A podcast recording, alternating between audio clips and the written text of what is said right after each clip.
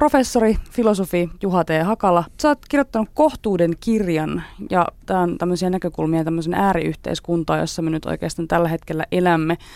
Ja aika usein nykymaailmassa ihmiset syyttää stressistä ja kiireestä työtä, mutta sä oot todennut näin, että ihminen on itse se, joka kiristää vanteen ohimoilleen. Tällä tavalla mun ajatus on kääntynyt tässä viime vuosien aikana vähän niin kuin tähän suuntaan. Nimittäin mä oon aiemmin ollut itsekin hyvin kiinnostunut nimenomaan työelämän kuormittavista vaikutuksista ja, ja sitähän meillä on puhuttu paljon työhyvinvoinnista ja myöskin pahoinvoinnista. Ja tokihan on, että työ meitä kuormittaa paljon. Hyvin monia, muun muassa tuoreessa Terveyden hyvinvoinnin laitoksen selvityksessä todettiin, että 850 000 suomalaista työelämässä olevaa uskoi, ettei jaksa terveenä eläkeikään saakka. Eli se oli jollakin lailla huolestuttavaa. Mutta nyt sitten tässä tuoreessa kirjassani Kohtuuden kirja, mä niin kuin tavallaan käännän katseen tai kysymyksen siihen, että voisiko meillä olla jotakin muitakin niin kuin ää, raskauttavaa tässä elämässä. Sanoen sellaisia asioita, jotka to, niin kuin ovat, muodostuvat taakoiksi harteillemme. Ja, ja ainakin osa vastaus on se, että ei pelkästään työelämä, vaan myöskin se vapaa-aika, mikä tulee sen päälle. Toisin sanoen, että me aika monet meistä panemme itsemme aika kovalle myöskin vapaa-aikanamme. Meillä on vaativia harrastuksia ja tiukkoja aikatauluja ja kunnianhimoisia tavoitteita, jotka koskevat myöskin sitä harrastuselämää. Mm.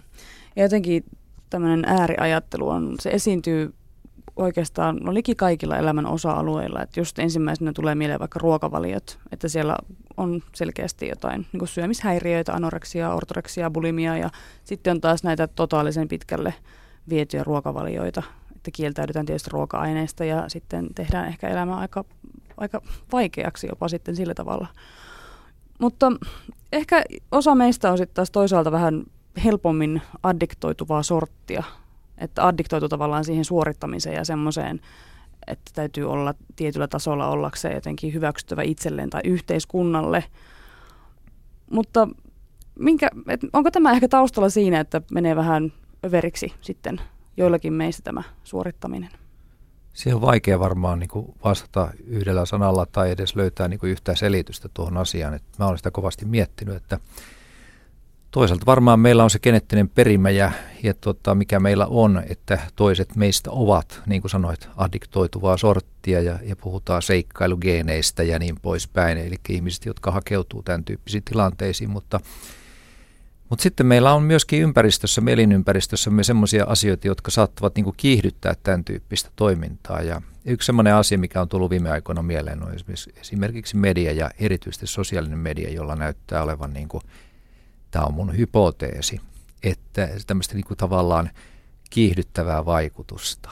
Että, että sosiaalinen media, joka saavuttaa meidät välittömästi tai reaaliaikaisesti lähes ja ja tota, näiden lainausmerkeissä lankojen päässä on valtava määrä ihmisiä ja se saavuttaa yhä enemmän ihmisiä. Ja, ja kukaan meistä ei tiedä, millaisia ihmisiä, millaisen ajatuksen ja millaisen tavoitteineen mm. minkäkin langan päässä on seuraamassa jotakin suoritusta, kuvitellaan jotakin extreme-suoritusta ja, ja ajatus on, että minäkin ehkä voisin tehdä noin tai vielä ehkä hieman enemmän, hieman paremmin, vielä pähkähullummin ja jotain muuta, jopa henkikultaani ohmaten.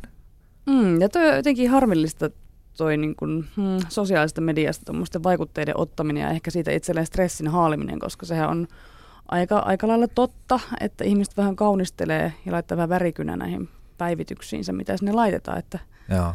jotenkin vähän ehkä sitä harmainta sieltä piilotellaan ja nostellaan enemmän niitä parhaita hetkiä esiin. Kyllä, varmaankin tällä tavalla. Ja sitten se pitää aina muistaa tietenkin, että, että media, sosiaalinen media, niin paljon hyvää kuin se on meidän niin kuin elämäämme tuonut. Monet on muistuttanutkin ihan oikein, että, että, että tavallaan se on niin kuin uusi yhteisöllisyyden muoto ja se on ollut, tänäkin päivänä satuin kuulemaan, kun radiossa puhuttiin yksinäisyydestä ja siitä, kuinka, kuinka niin monia se meitä vaivaa. Mutta esimerkiksi tämän, tyyppiset, tämän tyyppinen teknologinen edistys on ollut niin kuin hyvä myöskin kitkemään sitä. Tavallaan se on muu, tuonut monenlaisia verkostoja myöskin niiden yksinäisten ihmisten elämänpiiriin, mutta sitten sillä on myöskin tällaisia piirteitä.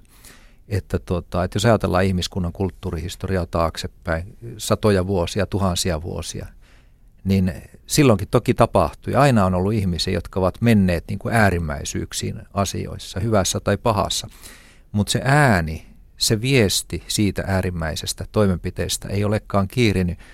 Se ei ole ensinnäkään tullut nopeasti, eikä se ole tullut myöskään laajan kuulijakunnan korviin tai silmiin. Ja, ja tässä se ero tavallaan on. Mm.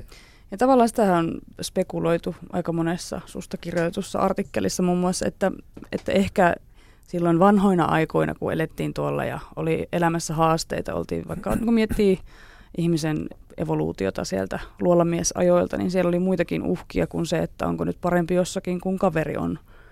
Niin ehkä onko tämmöinen tietynlainen itsensä ääreen asettaminen sitten semmoista jotain luontaista hakua siihen, että haastaisi itseään jotenkin överiin. Joo. Tavallaan, en mä tiedä, onko ihmisessä jotain semmoista, mikä kaipaa kuitenkin vielä semmoista ääreolle menemistä, ja se Joo. tapahtuu sitten ehkä oman psyyken, oman psyyken ehdoilla.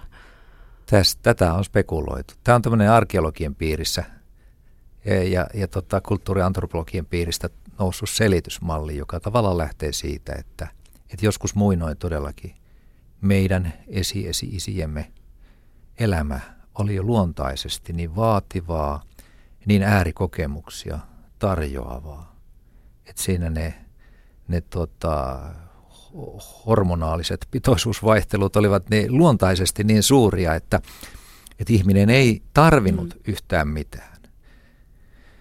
Ja kun taas sitten ajatellaan tänä päivänä, meidän elämämme saattaa olla hyvin arkista, valjua ja tasapaksua. Ja sitten puuttuvat kaikki tällaiset äärikokemukset, kuin että tuota, jo, jos mennään sinne taaksepäin, se tuhansien vuosien, kymmenen tuhansien vuosien taakse, niin jo elämästä selviäminen hengissä huomiseen saattoi olla extreme kokemus vailla vertaa, kun se äärimmäisen harvoilla tänä päivänä, varsinkaan täällä länsimaissa kulttuureissa tai pohjoisen kansoilla on näin. Mutta sitä vastoin me aika usein unohdamme myöskin sen, että, että meillä on kuitenkin huomattavasti meitä köyhempiä, varattomampia, osattomampia veljiä ja siskoja eteläisissä ja itäisissä osissa maapalloamme, joilla periaatteessa on nämä samat lähtökohdat, että, että sieltäkin kantautuu paljon harvemmin näitä tällaisia esimerkiksi jos mennään vaikka tämmöiseen ekstriimurheiluun tai tämän tyyppiseen ponnisteluun, mitä me näytämme omassa hyvinvoinnissamme pitävän yllä ja, ja harrastavan ja täytämme näillä kokemuksilla päiväämme. Eli tätä on todellakin niin spekuloitu. Että koska meiltä on otettu pois tai me olemme pelastuneet siltä, mikä meidän esivanhemmillamme oli, niin me kuitenkin meidän, tuotta, voisiko sanoa, että ihminen ei ole tullut tässä elämänmuutoksessa mukana tämän geneettisen perimän osalta. Ja tuota, näyttää siltä, että joku, ainakin jokin määräosa meistä niin kuin kaipaa tällaisia äärikokemuksia. Ja on sanottu, että sen takia meidän on pitänyt ruveta imitoimaan. Eli hankkimaan keinotekoisesti näitä, la, äh, laskemaan sumatralaista voimakkaasti virtaavaa koskea veneellä, jossa ei ole tappia pohjassa, kolmen henkirikoksesta syytetyn orangutangin seurassa. hypätä lentokoneesta ilman laskuvarjoa. Niin, hyvä, hypätä. Tämä oli aivan erinomainen esimerkki viime kesältä, joka jätti mut niin kuin miettimään. Mä olin kirjoittamassa tuota kirjaa ihan viime metreillä. Ja sitten mä havahduin tämän heinäkuisen uutisen, heinäkuun puolessa välissä tulleen uutisen äärelle, että tämä Luke Aikins-niminen kaveri todellakin leiskautti ilman laskuvarjoa seitsemästä ja puolesta kilometristä. Ja siinä oli hyvä esimerkki siitä, että mikä on tämä sosiaalisen median voima ja yleensä median voima, että, että televisiokanava Fox reaaliaikaisesti välitti kymmenille miljoonille ihmisille, katselijoille tämän hypyn. Ja huomaa, huomaa että tämä hyppy olisi välitetty, vaikka se olisi päättynyt tuota niin, katastrofiin, eli kuolemaan mutta hän sattui onnistumaan, eli sinne nenäliinan kokoiseen verkkoon putosi siellä, joka oli viritetty sinne 30 metriä maanpinnan yläpuolelle. Ja se on käsittämätöntä ylipäätään, että miten se onnistui, Mutta se, mikä tässä on huolestuttavinta, että, että sen lisäksi oli valtava määrä, lukematon määrä, täysin arvioimaton määrä ihmisiä, jotka olivat sosiaalisen median jonkun kanavan päässä seuraamassa, jotka saivat tämän viestin reaaliaikaisesti ja joiden joukossa on taatusti vielä paljon pähkähullumpia, jotka aikovat tehdä samaan hieman korkeampaa, hieman pienempään nenäliinaan. Kauhistuttava ajatus. Ehkä, ehkä se on sit sitä, että pitää hakea jonkunlaista överisuoritusta siihen, että kokee, kokee olevansa elossa. Kyllä. Jossakin Tähän tietenkin varmaan liittyy sit muutkin motiivit, että, että tämmöinen tunnettuuden, kuuluisuuden tavoittelu ja halu päästä hinnalla millä hyvänsä esille ja otsikoihin ja, ja niin poispäin. Eli kaikki tämmöinen, edes kerran elämässä. Lasken Niagaran putoukset las, tämmöisellä lasten kajakilla. Pääsen otsikkoon. Tässä ehkä jollekin hurjalle hyvä idea sitten seuraavaan tempaukseen. Toivottavasti ei, mutta jos esimerkiksi Niagaran putouksien historiaa, sitä, että millä kaikella sitä on laskettu alas, niitä putouksia, se on ihan uskomatonta. Että suurin piirtein nakkikioskilla on laskettu alas se. Voi Niagaran putousparat. Hmm. Miten tämmöinen kaikki toiminta ja sekoilu ja tämmöinen äärejoilla meneminen ja äärejojen etsiminen, miten se vaikuttaa meidän perheelämään ja arkeen ja ihmissuhteisiin ylipäätään? Hmm. No sitähän mä tavallaan tuossa kirjassa olin oikeastaan kysynyt sitten sillä lailla, että, että tuota, jos lähtee sitä yksilöstä liikkeelle, niin niin se ajatellaan, että, että vielä on se yhtälössä se muuttuja, eli tämä työelämä muuttuja. Että me olemme niin kuin kovilla työelämässä, ja sitten jos me olemme kovilla työelämässä, meidän pitää olla aika timmissä kunnossa, jotta me selviämme siitä työelämästä. Ja aika monet meistä joutuvat pitämään kuntoa yllä sitten tuota, hyvin niin kuin vaativilla treenausohjelmilla ja, ja hyvin aikataulutetulla ohjelmilla ja, ja niin poispäin. Eli ensinnäkin se heijastuu tietenkin meihin sillä tavalla, että me olemme entistä kiireisempiä vapaa-aikana, mutta sitten jos me olemme vaikkapa perheen vanhempia, niin se tarkoittaa sitä tietenkin, että meidän per, perhe-elämästämme tulee aika tavalla aikataulutettua ja, ja suorituksella ladattua ja, ja tuota, ihan käytännössä varmaan esimerkiksi vaikka lapsiperheen elämä, jossa molemmat vanhemmat ovat työssä, niin sitten saattaa pahimmillaan tulla tämmöinen logistinen himmeli tästä, tästä arjesta, Näistä arjen pyörittämistä, jossa, kyllä, jossa, jossa kukaan ei oikein ehdi kohdata ketään, saati sitten kasvotusten, että, että se on enemmän sitten vaan niin WhatsApp-viestejä ja, ja tuota, muuta tämmöistä johonkin tauluun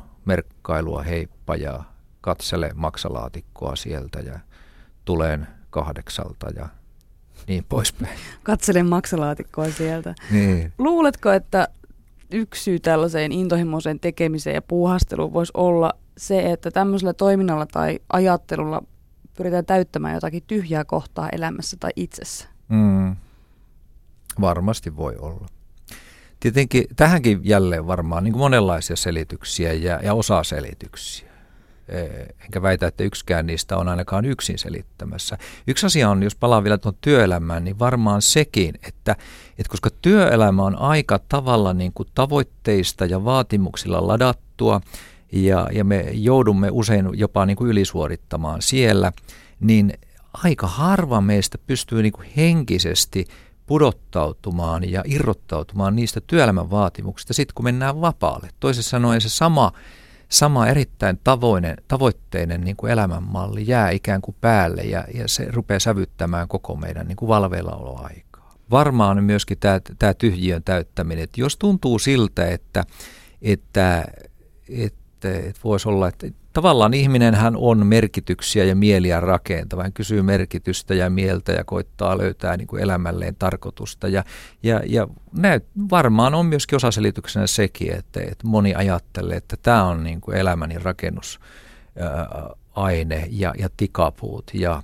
ja selkäranka. Että rakennan sen tämän, tämän elämän alueen hyvän suorituksen varaan ja siitä tulee tavallaan niin kuin itse tarkoitus. Eräänlainen, niin kuin, voisiko sanoa, elämän filosofia, jonka kautta sitten pyrkii elämään. Et vie vaikkapa niin kuin ruokavaliot niin kuin vimpan päälle ja kun siihen sitten yhdistetään vielä joku meditaatio tai muuta vastaavaa, pois se, että mä olisin niin moittimassa ihmisiä, jotka harrastaa tämän tyyppisiä asioita, mutta, mutta että tavallaan siinä on jotain huolestuttavaa, että jos se viedään ihan niin kuin sinne äärirajalle. Ja, ja jos ajatellaan niin kuin meitä niin kuin kokonaisuutena vaikkapa vaikkapa tuota länsimaista ihmistä, niin jotenkin tuntuu, että kehitys on ollut sen, sen näköistä, että, että meissä on yhä vähemmän niitä, jotka kulkevat tätä keskikaistaa, tämmöistä, tämmöistä voisiko sanoa rentoa mainstreamia. Ja, ja tota, meissä on suhteessa yhä enemmän niitä, jotka jollakin elämän alueella niin kuin, tuota, ovat todella niin kuin suorittajia ja, ja tuota, huippusuorittajia. Ja se näkyy jotenkin niin kuin hassulla tavalla. Esimerkiksi ajatellaan jotakin kestävyysjuoksua, niin se on väärin, ääreen vietynä, että, että jopa jostakin niin kuin maratonista puhuminen työpaikan lounaspöydässä on vähän niin kuin häpeällistä sen takia, koska maratoni on vähän niin kuin luusereiden hommaa, vähintäänkin pitäisi olla ultrajuoksia tai, tai sitten joku triatlonisti, että, mm. että maratonia, niin juoksee kuka tahansa, että ei se ole mitään enää mitään sellaista maininnan arvosta. Eli se on niin huippusa vietynä tähän suuntaan. Mistähän se johtuu sitten tämmöistä voimiensa äärille menemistä ja tämmöistä yrittämistä ja jatkuvaa tekemistä on sitten niin paljon, että se ei riitä se maraton, vaan pitää mm. olla ultrajuoksia. Mm. Onko meidän ajassa jotain pahasti pielessä?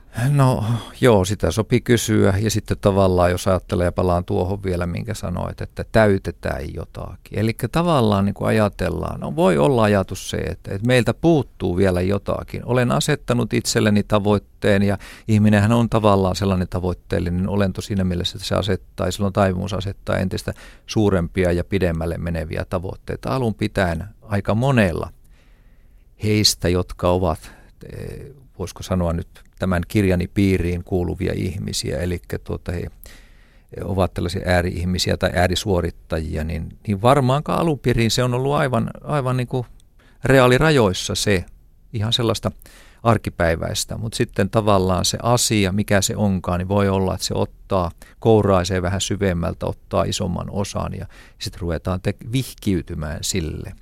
Ja, ja tota, tänä päivänä tätä tietoa on saatavilla. Kuvitellaan vaikka joku terveellinen ruokavalio tai just tämä ortoreksia esimerkiksi. Niin voi olla, että me voimme ruveta viettämään nyt vaikka neljä tuntia sitten sillä ruokaostoksella siellä, siellä marketissa ja lukea tuota, niin suurennuslasin kanssa kaikki ruokapurkit läpi, että tuota, mitä voisin nyt valita sitten, että varmasti saisin sen, sen parhaan mahdollisen lounaan tai, tai näin. Jos nimittäin ihmisen muut muut tavallaan hänen elämänsä säätelevät muuttujat antavat siihen mahdollisuuden. Viittaan nyt, että, että ei ole tyyliin perhettä tai sellaista työtä tai jotain sellaista, joka niin kuin ehdottomasti tekee sen mahdottomaksi. Et meillä on yhä enemmän ja yhä useammilla ehkä mahdollisuuksia niin kuin viedä näitä asioita niin kuin äärelle. Mistä se johtuu, että halutaan kuitenkin koko ajan enemmän ja enemmän ja lisää? Nimenomaan mikään ei jotenkin tunnu riittävän. Yksi on tav- tavallaan se, että erottaudutaan, pyrkimys erottautua myöskin. Ja, ja tota, tämä, tämä elämähän on jollakin lailla niin kuin myöskin tämmöinen identiteetin rakennusprojekti. Ja jos ajatellaan sitä, niin mitä hyötyä identiteetistä on, ellei se erotu toisen identiteetistä. Ja jos vien jonkun asian äärelle, niin voinpa olla varma, että 95 prosenttia kanssaihmisistä jää kauaksi jälkeen. Ja, ja tavallaan nämä, nämä samanlaiset niin kuin taiteilijat tai äärelle viet, niitä ei löydykään ehkä enää tuota kotimaakunnastani tai kotikaupungista, niin niitä ei löydy kohta enää kotimaastakaan, vaan ne on sitten jo tuolla verkostoissa, kansainvälisissä verkostoissa ja, ja keskustelen heidän kanssaan sitten tuota niin, netissä ja, ja niin poispäin. Eli varmaan tässä on tällaistakin sitten, että, että se tota, viedään taituruuden ja pitkälle viedyn taidon asteelle hyvässä ja pahassa. Voiko osittain vaikuttaa myös se, että ehkä ihmiset, ehkä on jotenkin vaikeaa hyväksyä itsensä semmoisena kuin on, vaan koittaa rakentaa siihen jotain lisää, koittaa etsiä tai tehdä itsestä jollakin tavalla paremman. Mm. Harrastaa crossfittiä ja syö pelkkää porkkanaa ja mm. Mm. menee nimenomaan just aivan sinne äärirajoille, mistä se koko ajan ollaan puhuttukin. Kyllä, että, kyllä. Että tota, voisi ajatella näinkin, että, että itsetunto on myöskin se kysymys, mikä voitaisiin tuoda tähän keskustelun mukaan, että, että onko, onko niin, että tota meiltä sit puuttuu jotakin siitä omasta, omasta itsetunnon vahvasta, riittävän vahvasta itsetunnosta, eli tota, koemme, että sitä puuttuu jotakin ja ikään kuin ajattelemme, että tätä kautta näillä teoilla ja näin äärelle menemisellä voisimme ikään kuin saavuttaa jotakin ja, ja tota, päästä niin kuin sen tyyppisen vahvuuteen. Siis mun ajatus on tietenkin se, että, että me voisimme irrottautua tästä tämän tyyppisestä ikeestä ja, ja rentoutua ja löysätä sitä vannetta, joka näyttää kiertyvään ohimoillemme. Ja, ja tämä mä sanon sen takia, että, että meillä on varmaan niin kuin itse kelläkin tavallaan niin kuin vaara ajautua tämän tyyppiseen jollakin pienellä elämän alueella. Ja, ja ei niin, että tämä olisi vaan niin kuin muutamien tai eräiden. Et kyllä, ja, ja sitten tietenkin elämän kulussamme on aikoja, jolloin olemme ehkä niin kuin enemmän alttiita tämän tyyppiselle ja niin poispäin. Tuntuu, että ihmiset aika äkkiä palaa loppuun tämmöisellä jatkuvalla kohkaamisella ja yrittämisellä. Mitä, mm. mitä tähän, mikä tähän olisi paras lääke? Masennuslääkkeitähän ihmiset vetää Joo, varmaan joo. juomaveteenkin laittaa vähän masennuslääkettä. Tämä on, tämä on tota, yksi asia, mikä myöskin on aikanaan, että silloin kun kirjoitin työelämästä melko, melko pelkästään, sitten kyllä silloinkin käsittelin vähän niin kuin vapaa-ajan viettoa, mutta elämää kokonaisuutena, mutta erityisesti työelämää tarkastellessani kiinnitin huomiota näihin kansaneläkelaitosten laitoksen ö, mielialalääketilastoihin, jossa oli siis Kelaa korvattuja mielialalääkkeitä tilastoitu ja niiden kehitystä ja huomasin, että, että se on ollut jotenkin huolestuttavaa se mielialalääkkeiden käyttäjämäärien jatkuva kasvaminen. Joidenkin lääkeaineiden kohdalla ne on mennyt oikeaan suuntaan, eli pikkusen laskenut, mutta ne kokonaismäärät on jatkuvasti kasvanut. Ei ehkä, ei enää niin nopeasti kuin sanotaan viisi vuotta takaperin. Mutta jos otetaan masennuslääkkeitä, psykoosilääkkeitä ja neuroosilääkkeitä ja, ja tämän tyyppisiä lääkeaineita, jossa on siis vaikuttavia aineita, samantyyppisiä vaikuttavia aineita ja ne ynnätään yhteen, niin meillä on tuommoinen 8500 000 suomalaista, jotka jossakin muodossa saa, käyttävät kelakorvattuja mielialalääkkeitä.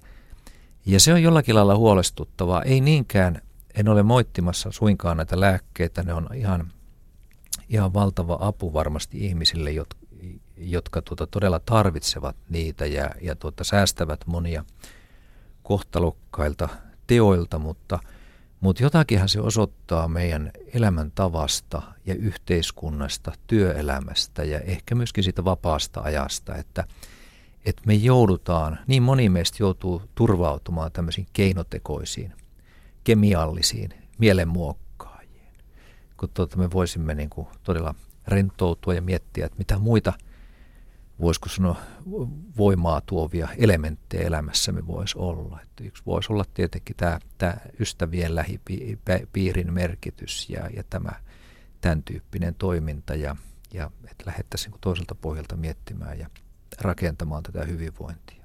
Sä sanoit tuossa, että paras lääke tai yksi tapa, millä voisi itseään lääkitä, jos ei halua mielialalääkkeitä käyttää, olisi se, että relaispehen. Mm, Keskit, keskittyä siihen lähipiiriin, mutta se on, veikka, että se on aika hankalaa monelle tämmöiselle suorittava, suorittajakeskeiselle ihmiselle, kun rentoutumisesta tulee ihan pirun huono omatunto.